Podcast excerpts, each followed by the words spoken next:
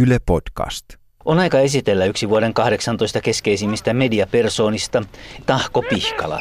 Alun perin Lauri Gummerus, Pihtiputaan kirkkoherran poika.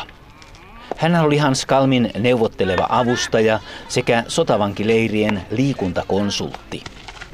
Hänen lopputyönsä aiheena vuonna 12 Helsingin yliopiston kielitieteellisessä tiedekunnassa oli ruumiillisen kykeneväisyyden ja etenkin urheiluharrastuksen suhde henkiseen kykeneväisyyteen. Tuolloin tuli selväksi, että Lauri Pihkala tunsi antipatiaa, niin kuin hän itse ilmaisi. Väestön sakkakerroksen ylivoimaista sikiämistä kohtaan.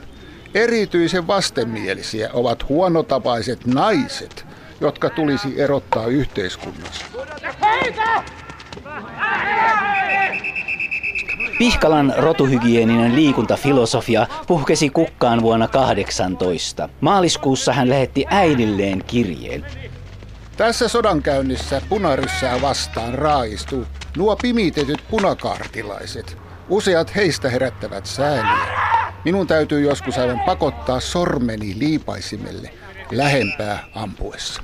Mutta jos eteeni olisi asetettuina seinää vasten manner, tokoi tai muita oikeita roistoja tai ryssän matruuseja, niin tunnen, että aivan kylmästi saattaisin puukolla tai pistimillä lyödä mies mieheltä niin kuin palloa seinää vasten taputtaisin. Tai yhtä kylmästi ajaisin sitä sakkia johonkin tehtaan kanavaan silppoutumaan turpiineissa kalojen ruuaksi. Ennen muuta vihaan heitä sen takia, että he ovat houkutelleet ja pakottaneet kelkkansa niin paljon verrattain viattomia työläisiä. 24.3. punaisille suunnattu lentolehtinen oli tuttua Pihkalan käsialaa. Ikäviä tietoja punaryssille yleensä ja hyviä neuvoja Padasjoella oleville punarysseille erityisesti. Vilppula ja Tampere on meillä. Jos te luulette, että se on muka provokatsionia, niin koettakaa kirjoittaa tai päästä puhelimessa Vilppulaan tai edes Tampereelle ja mitään vastausta ette saa. Tai yrittäkää asevoimin luopioisiin. Siellä saatte vastauksen lyijyä. Tarvitseeko mainita, että ryssät ja muut vahinkoeläimet ovat joka tapauksessa taisteluketjussa tai sen jälkeen seinän vierelle asetettuina mitä suotuisimpia maalitaulujamme. Kunnioittain puhmoisten komendantti kapteeni Kalli. Savitaipaleella toiminut sanitääri Lauri Hämäläinen kertoo Karjalammen taistelusta 25. maaliskuuta. Noin kello kymmenen aamulla pyydettiin meitä vasemmalle puolelle korjaamaan erästä kaatunutta. Kaatuneen sanottiin olleen jokin päällikkö ja taskussaan tärkeitä papereita. Kun olimme menneet polkua noin 300 metriä, niin makasi viettävällä hangella tämä kaatunut. Otin heti vetonarun ja me miehet kävimme ketjuun. Neiti Malm sanoi menevänsä laittamaan narua kiinni kaatuneeseen, mutta hän kaikeksi kummakseni kävikin polvilleen kaatuneen ääreen sekä rupesi kaivelemaan hänen taskujaan, eikä kiirehtinytkään laittamaan narua kiinni. Samalla hetkellä avasi vihollinen ankaran konekivääri tulen meitä kohden, jonka seuraus oli, että neiti Malm kaatui pään läpi ammuttuna. Hänen päänsä oli yhtenä irtonaisena luun siruna, ja vain heikkoa elon merkkiä oli hänessä. Vihollinen oli tässä kohden vain puolen sadan metrin päässä. Toimitin hänelle vain näennäisen sidonnan, kun tiesin hänen pitävän vielä jonkinmoista elämää vain noin 20 minuutin ajan. Emil Konstantin Louhikko oli kesällä 1915 valittu metallityöntekijän liiton sihteeriksi. Vuoden 18 sodan alettua Louhikko ryhtyi metallityöläisten pyynnöstä johtamaan töiden käyntiin saamista punaisten alueilla sijainneilla konepajoilla. Konepajojen valmistamia maatalouskoneita, kuten separaattoreita, alettiin viedä Venäjälle, jotta sieltä saataisiin vastineena viljaa ja sokeria elintarvikepulaa kärsineeseen Etelä-Suomeen. Aloimme liitossa pelätä, että tämä kapina tulee epäonnistumaan ja niinpä päätimme pelastaa ammatillisille järjestöille kertyneen likin miljoonan markan omaisuuden. Olimme käyneet neuvotteluja venäläisten kanssa ja saaneet Pietarista tietää, että liittomme varat voitaisiin tallentaa siellä toimivaan amerikkalaiseen pankkilaitokseen, joka toimi vanhojen liikeperiaatteiden mukaan. Pietariin saavuttamme totesimme kuitenkin, että pankki oli lopettanut toimintansa muutamaa viikkoa aiemmin. Erinäisten neuvottelujen jälkeen saimme Venäjän hallituksen kanssa sopimuksen, jonka mukaan meille annettiin oikeus tallentaa varamme Moskovassa olevaan osuuskauppojen keskusjärjestöön. Meillä oli siis ihan oikeasti salkuissa liki miljoona markkaa. Rahojen sijoittaminen onnistuikin siellä. Ne tallennettiin mainitun osuuskauppojen keskuskunnan kassaholviin ja me saimme asianmukaiset kuitit ja todisteet. Tämä kaikki vei aikaa, joten saavuin Helsinkiin huhtikuun kahdeksas. Venäjälle siirtämämme omaisuus tuli hyvään tarpeeseen, kun vuonna 1919 aloittelimme liiton toimintaa uudelleen. Maaliskuun puolivälin jälkeen alkoi idästä ja kaakosta kuulua kaukaista tykin jyskettä. Punaisten päällystö näytti levottomalta. Olin punaisen ristin sanitäärinä Vilppulan rintamalla. Haavoittuneiden määrä alkoi kasvaa. Joka paikassa vetelehti likaisia ja velton näköisiä punakaartilaisia savukehampaissa. Sairasjunan saavuttua sidoimme ensin rintamalta tuodut haavoittuneet ja sijoitimme heidät junaan. Kun olimme hoitaneet heidät ja uudet rintamalta tuodut haavoittuneet, palasimme täyden sairasjunan matkassa Korkeakoskelle. Pari päivää myöhemmin näin, miten Lylystä alkoi tulla juna toisensa jälkeen. Kaikki täynnä väkeä. Miehiä oli vaunujen katolla ja rappusilla. Muutamia istui puskurien päällä. Vilppula rintama on romahtanut. Pakenijat huusivat, että lahtareille ei voi enää mitään. Pakolaisten joukosta kannettiin sisään 15-vuotias poika, joka valitti surkeasti. Joku oravakomppanialainen oli kuulemma ampunut häntä vahingossa vatsaan yleisessä sekasorrossa. Näimme, että pojan tila oli toivoton. Yritin lievittää onnettoman tuskaa morfiinilla, mutta kuolema tuli parin tunnin kuluessa.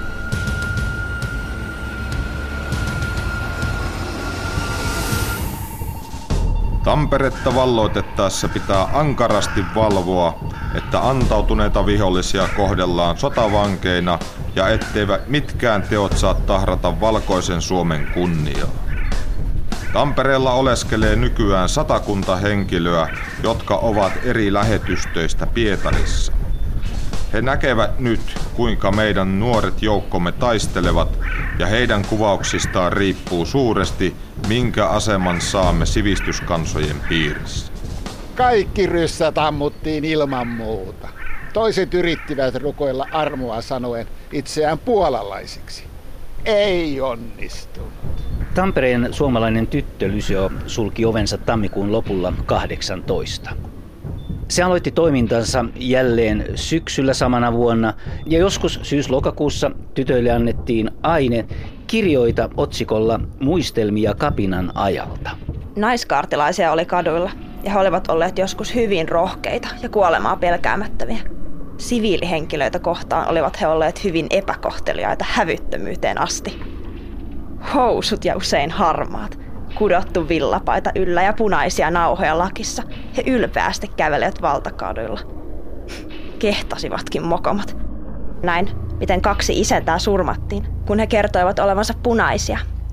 He lähtivät juoksemaan pakoon, mutta heidät ammuttiin takapäin. Sen jälkeen heidän ruumiinsa kannettiin meidän talon porttikäytävään. Ja siellä ne sitten saivat virua kauan aikaa ilman kenenkään korjaamatta. Seuraavana päivänä olin katsomassa sitä suurta vankijoukkoa, joka oli lopulta vihdoin antautunut valkoisille. Kauan seisottiin näitä torilla kuulusteluissa. Arvid Pakkala oli sotasurmien mukaan punakaartin päällikkö, komendantti. Hänen toimipaikkanaan oli Tampereen aseman vieressä ollut valtion talo. Tässä on Arvid Pakkalan viimeinen kirje vaimolle, päivätty 30. maaliskuuta 1918 kello 10 jälkeen puolen päivän. Kallis vaimoni, piirrän tässä muutaman lauseen sulle, vaikka en tiedä, tuleeko se koskaan sinun tietoosi. Kuule sen jälkeen, kun tavattiin. Olen kestänyt paljon, kokenut vielä enemmän. Nyt on pääsiäisaatto. Ajattelen menetettyä kotiliettä. Jos emme enää koskaan tapaa, niin muistoni elää. Syöpyköön se sinuun lujaksi niin kuin kallio ja sinusta hertaisiin, poikimme. Olen melkein tässä tulimeressä unohtanut teidät, mutta kun aatoksiini palaatte, läikkyy silmissäni teidän kuvanne esiin. Mitä olisi elämäni merkinnyt ilman sua? Sä olet tukenut ja kannustanut mua ja ihailemaan kaikkea sitä, mikä on kaunista ja oikeudenmukaista. Kiitos kaikesta. Lohduta vanhaa äitiäni ja kiitä hän kasvatuksesta. Kasvata poikamme hyveessä ja kurissa. Olen heistä levollinen. Tiedän, että silmänne kostuu, kun suutelet vuoroin Teppoa ja Penttiä. Työni elää. Muistoni säilyköön. Rakkauteni on horjumaton. Arvid.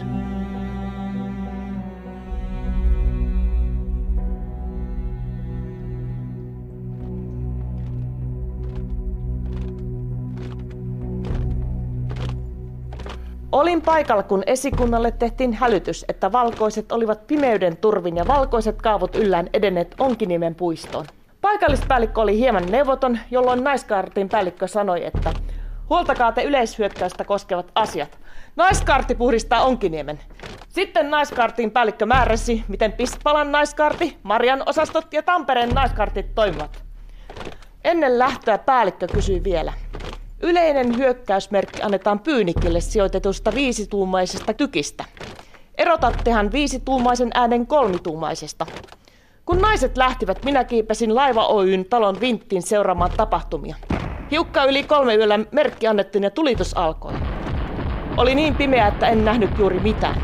Mutta kun taistelu taantui, palasin esikuntaan, jonne naiskaartin päällikkö toi raportin.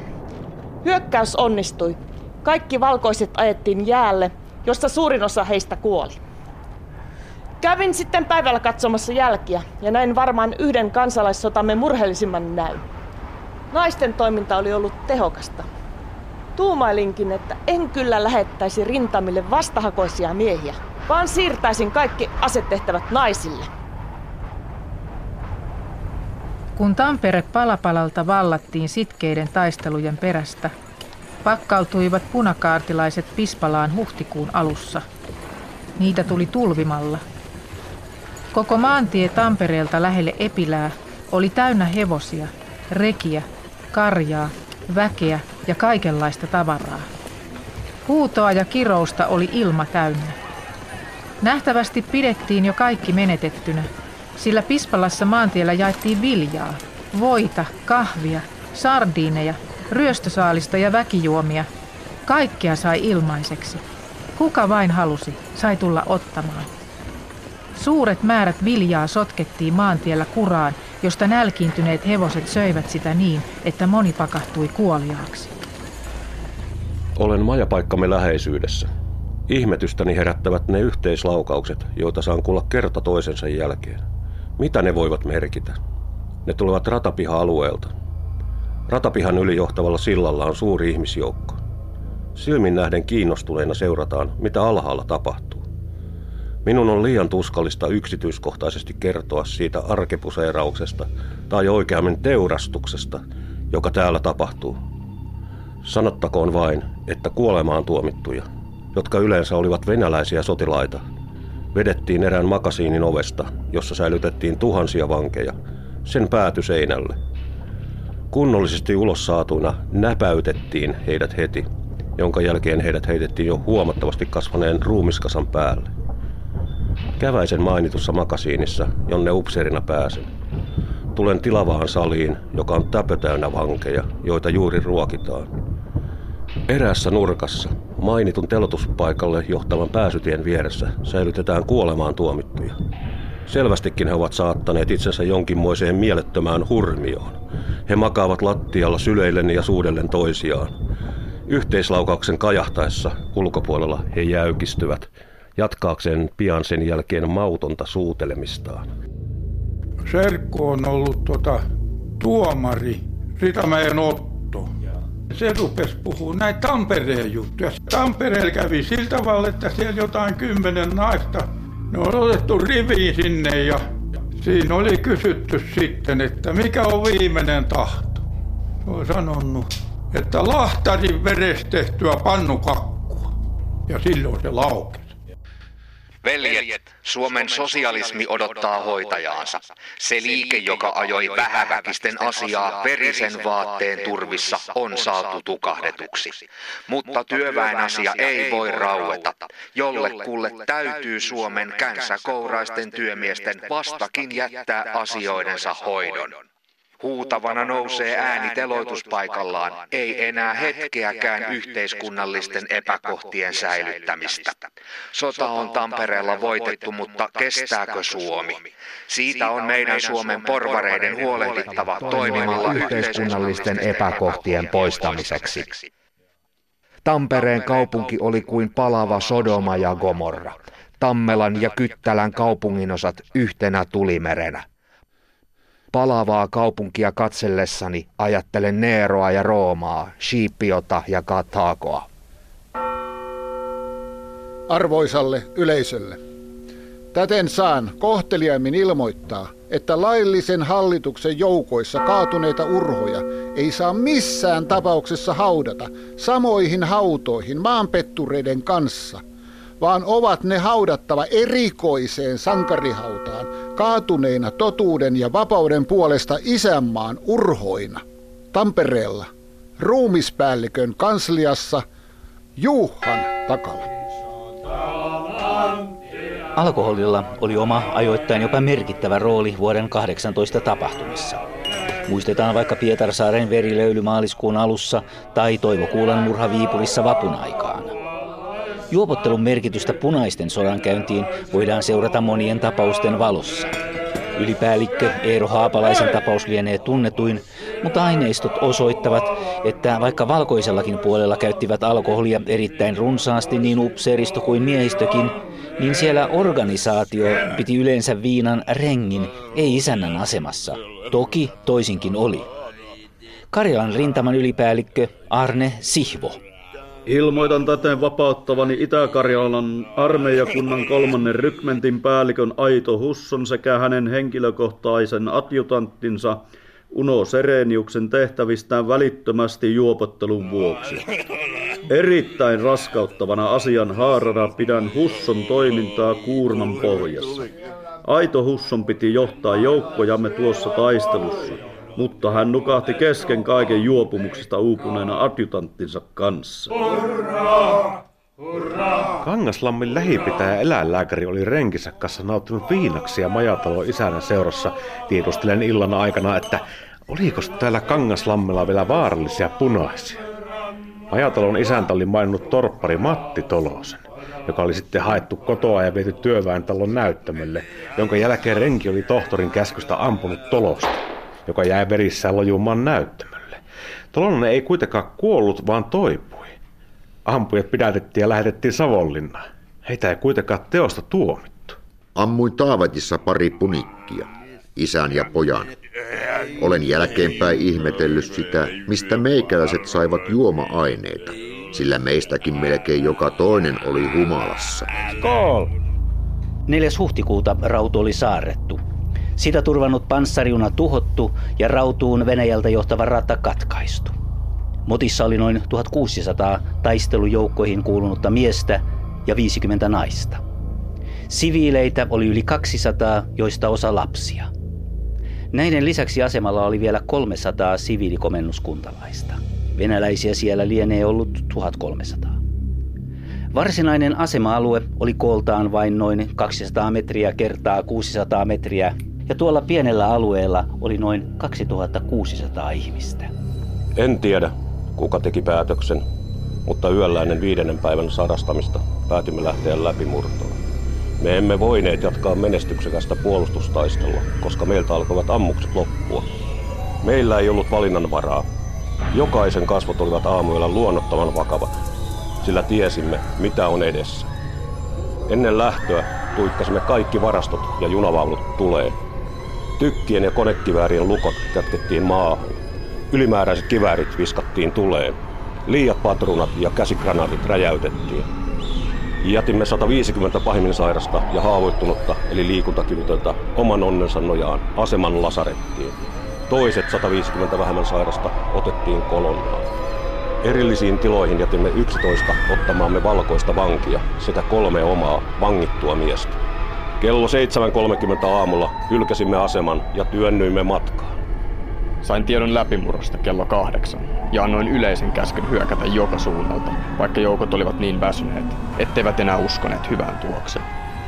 Saimme rivimme järjestykseen Pöllänmäen rinteelle, puolisentoista kilometriä itään, maaselästä paikkaan, jota kutsuimme Kylmänojan notkoksi, ja asetimme kaksi kuularuiskua siellä olevan vartioston tueksi.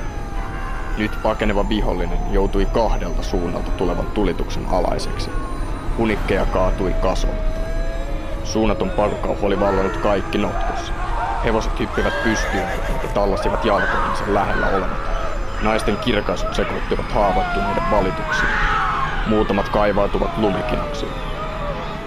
Toiset juoksivat ympärinsä huutaen ja hosuen. Vähitellen alamme huomata antautumisen merkkejä. Valkoisia riakaleita ja kohotettuja käsiä. Metsästä kuuluu enää yksittäisiä laukauksia. Kuolleita ja henkitoreissaan vaikeroivia lojuu kylmänojan notkossa kasapäin eri asennoissa ja elossa olevat tarvuvat niiden päällä, tallaten kuolevia ja haavoittuneita, kompastellen ruumiskasoissa. Niitä oli paljon. Mustia myttyjä valkoisessa lumessa. Petäjikköön eräälle multarinteelle oli määrätty joukkohauta kaivettavaksi. Tuli sille haudalle laajuutta ja syvyyttä. Verissä viruvia, jähmettyneitä tai ehkä hiukan lämpimiä ihmisraatoja meidän pojat ja sotavangit raahasivat haudalle. Ruumistarkastus oli etukäteen pidetty. Kaikki kunnollisempi maallinen omaisuus, kuten kengät, muuttamineet, rahat, kellot, sormukset, kaikki oli pois korjattu. Pitihän toki saada sotasaalista ja muistoesineitä. Miehen vaatteissa olevat naiset oli paljastettu ja salat revitty auki. Toinen otti jaloista ja toinen käsistä tai päästä kiinni. Ja vauhtia heilautteen paiskasivat ruumiin hautaan niin, että jysähtyi. Olimme kärsineet perinpohjaisen tappion, jonka syy selvisi meille vasta myöhemmin. Nimittäin, sen sijaan, että Venäjän rajalla olevat suuret joukot olisivat auttaneet suomalaisia työläisjoukkoja, he vetäytyivät yhä etäämmäksi rajalta kerääntyen erään rautatieaseman luo vaatien Pietarin kuljettamista. Suomalaiset päälliköt eivät raudussa osanneet epäillä, etteivät venäläiset noudattaisi sopimusta ja antoivat siksi hyökkäyskäskyn ja johtivat joukot rotan loukkuun. Tilauksia punaiselle vapulle. Tilauslistoja saatavilla Toverin konttorista Lahdesta. Punainen vappu tulee pitämään sisällään 20 suurikokoista sivua. Kansilehti tulee olemaan kahdella värillä painettu. Sisältö on vaihteleva ja arvokas. Hinta ainoastaan 50 penniä.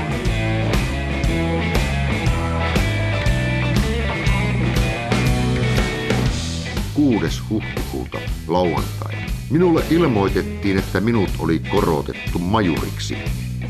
Satuimme esikunnassa Padasöön pappilassa panemaan pienet piirit pystyyn. Punaiset ampuivat tykeillä tapansa mukaan oikein vimmatusti. Kutsuvieraanamme oli naisiakin. Pommituksen paukkuessa rupesivat siviilivieraamme hermostumaan, sillä onhan kaameata tanssia tykkien säästyksellä. Vastasin heille totuuden mukaisesti, että vaara on kyllä suuri, mutta aloitetaanpas valssi.